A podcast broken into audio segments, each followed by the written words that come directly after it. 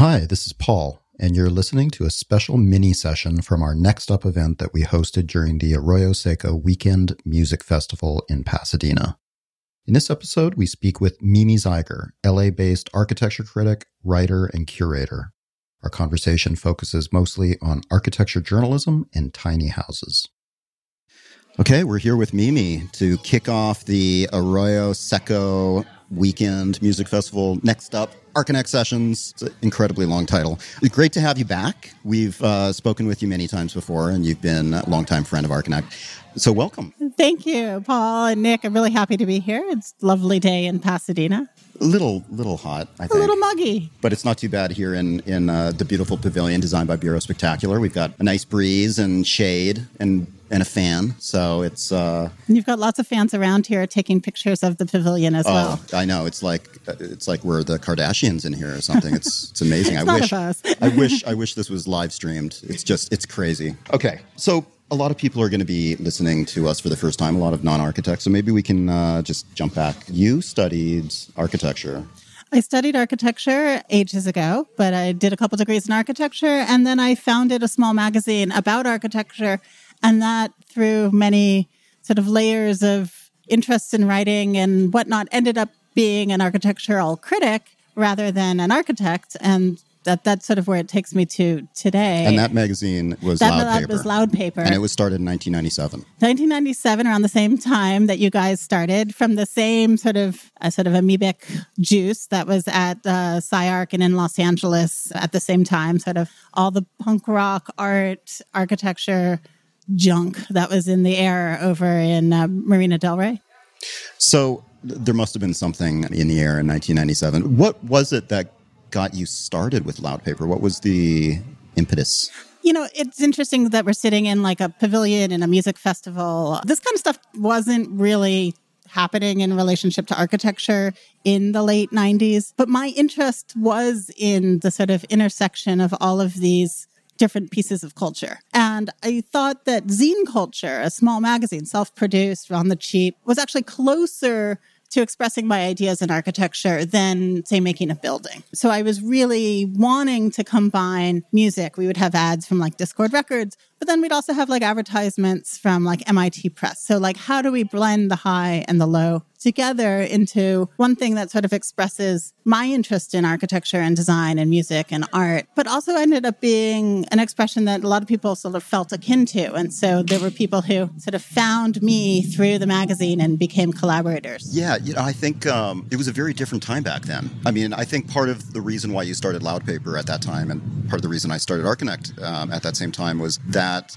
there really wasn't that much of a crossover. Architecture was not very inclusive. It was a very isolated, kind of uh, introverted industry that that needed, I think, a little more outreach. You know, it's funny to look back at that time because you know, there were so many outlets for architecture that did not exist. Architecture had just come through a high period of theory and various recessions. So there wasn't a lot of production. So you could either like make something for an architecture magazine and write for them, or you could write a monograph or for an academic journal. But if you were just generally interested in architecture, like, yeah, there was no place to find it. Around the same time that I think we were cooking, out came um, the first editions of Wallpaper. And I think that also, for me, was a real revelation. And Dwell Magazine, a little bit after that, that there was a moment or sort of maybe a five year period where it went from being sort of zero to 60. An F magazine at SciArc. F magazine at SciArc. Well, not not really magazine, pure zine. Pure like pamphlet, zine, manifesto that a lot of a lot of us were involved in in uh, like various ways. so architectural media has evolved immensely in the last 20 years since these beginnings for good and bad in my opinion. How would you describe the evolution in architectural journalism and media and uh, just dissemination? the whole the whole arc of it? I mean i think one of the things that i feel the most heartened by which is also something i think some people also are very critical of is the amount of architectural journalism that's out there. Um, the ability for someone who came, you know, sort of out of school and had an idea about something to now tweet it or write a blog post or get in contact with, you know, Archinect and like write a guest post. That the various platforms for having discourse have really opened up and expanded. And then also like DIY publishing has had a resurgence because of the ability to do print on demand, because of the way that, you know, everyone sort of is now born being able to do layout. And so the amount of production is really high. That doesn't necessarily mean the content is always high, but I, I think that's okay. I am more of a favor of like, let's make a lot of stuff and let the good stuff curate itself versus like, let's make a few little things and make that very precious and have gatekeepers who control what goes in and out. Do you feel like architecture is suffering from the same problems that news and journalism and media in general is suffering from in, in that it's we're finding that it's human nature to kind of get quick snippets of, of information, to look at really beautiful pictures and to kind of lose the time that previously we would spend kind of digging into deeper, more thoughtful analysis? You know, there has always been places for really beautiful pictures. you know, you could go to an architectural digest from, you know, like 1974 and look at beautiful pictures, or you could go to oppositions. But I think yes, we want to look. We're we're visual. It's a visual culture of architecture and design, so we want to look at sort of the beautiful things. I don't really have a problem with that. I don't. I don't, wouldn't call that criticism, like in the sense that, like, if someone posted a photo, a series of photos, and a sort of a augmented press release, like, I wouldn't say that's architectural criticism. I would say that that's like PR journalism, and like, there's a place for that, and a lot of demand for it. Yeah, and a lot of demand for it. But at the same time um, I think there is a growing demand for reflection on where we are, where we are in architecture culture in relationship to the larger world at all. Uh, and I think that we can't ignore that, and it may require finding certain kinds of voices and ways into it, and that is sort of a smaller audience than say for the like beautiful pictures. But I think it's still important. Yeah, it feels like we're still in the beginning of this. Um, rediscovery of, of how to express architecture through media and through the through the new media that we have. Jumping off to a topic unrelated to what we're talking about, but very much related to where we are right now. This project by Bureau Spectacular, we're going to be talking with him later today to talk more about exactly what this is. But in my the way I see it, it's it's a kind of an abstract expression of a, a Southern California house, small. Mm-hmm. You've written a lot of books and done a lot of research in tiny homes. Where did that interest come from? And and uh, are you still investigating that? I began work on tiny houses when I lived in a small studio apartment in New York, and it seemed like a very logical sort of way to look at the world was through our reductive nature.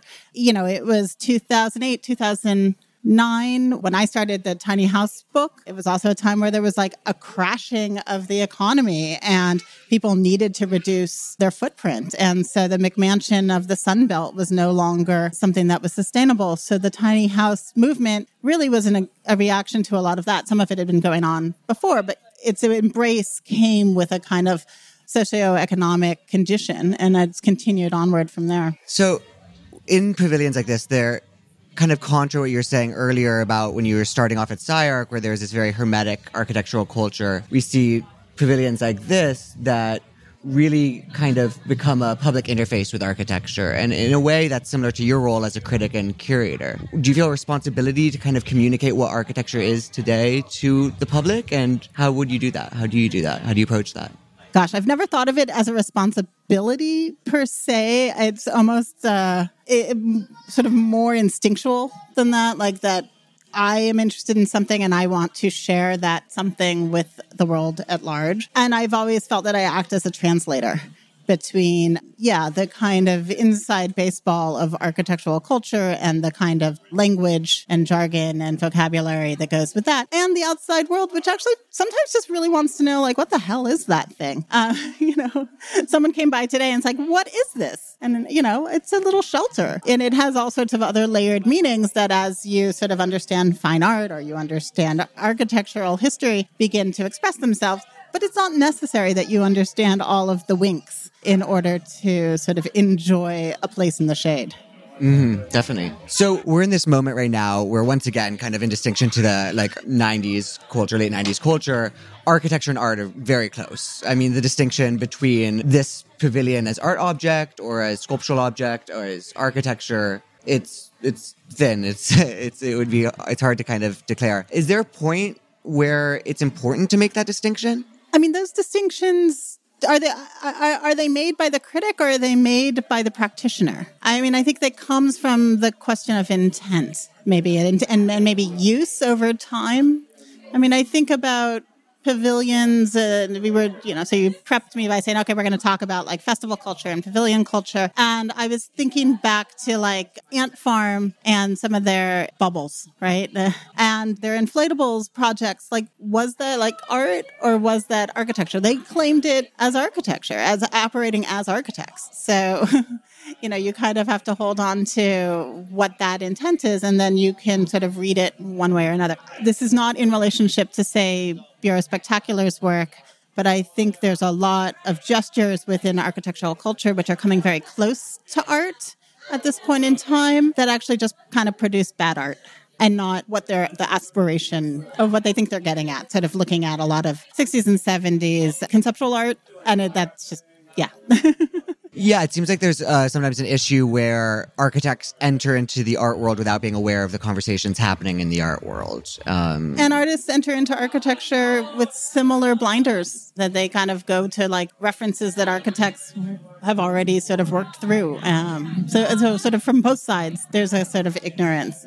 Definitely. So I have uh, one final question for you. So you got a bachelor's degree in architecture from Cornell, right? And a master's in architecture from SciArc but you don't actually practice architecture. I don't. Would you have done it differently knowing what you do? Or do you feel like that was the right uh, academic path for you to support what, what you're doing as a professional? You know, I have such love of architecture. Like it started even when I was a kid that I don't think I could have taken a different path. Cornell, uh, I had done like the summer in architecture program at Cornell, and I, you know, it was a very Texas Rangers, a little bit of Hejduk, some Ungers floating around, Colin Rowe in the room, you know, like all of these things I didn't really know. I just sort of ended up at Cornell. And I had a fantastic education. Uh, and when I graduated, I ended up working for a little bit and then wanting to go back to school. By then, I thought, so you can laugh. I thought I was going to do design build and I wanted to go to SciArc to learn how to weld. And I didn't learn how to weld. I was terrible at shop. There was like so many. Such a good shop. I have such a good shop. And I was totally intimidated by the shop. But I was also drawn to the people who were more sort of on the sort of writing and the discursive side. We had Margaret Crawford, a historian, Kazys Varnelis was a mentor, John Chase, who was, we were just mentioning, who was a writer, a iconoclast, uh, urban planner for West Hollywood at one time. Um, you know, all of these people became sort of where I was gravitating towards when I really didn't even know how to use like the bandsaw.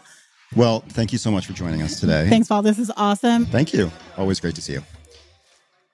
Thanks for listening to this mini session. For more information about this show and other shows from this series, check out archinect.com. I'd like to thank all of our guests, especially Jimenez Lai and Joanna Grant of Bureau Spectacular for creating the beautiful structure for this event. I'd also like to express our gratitude to Golden Voice, especially Rafi Lair, for encouraging a public discussion about architecture and urban design and for including us in this amazing inaugural event.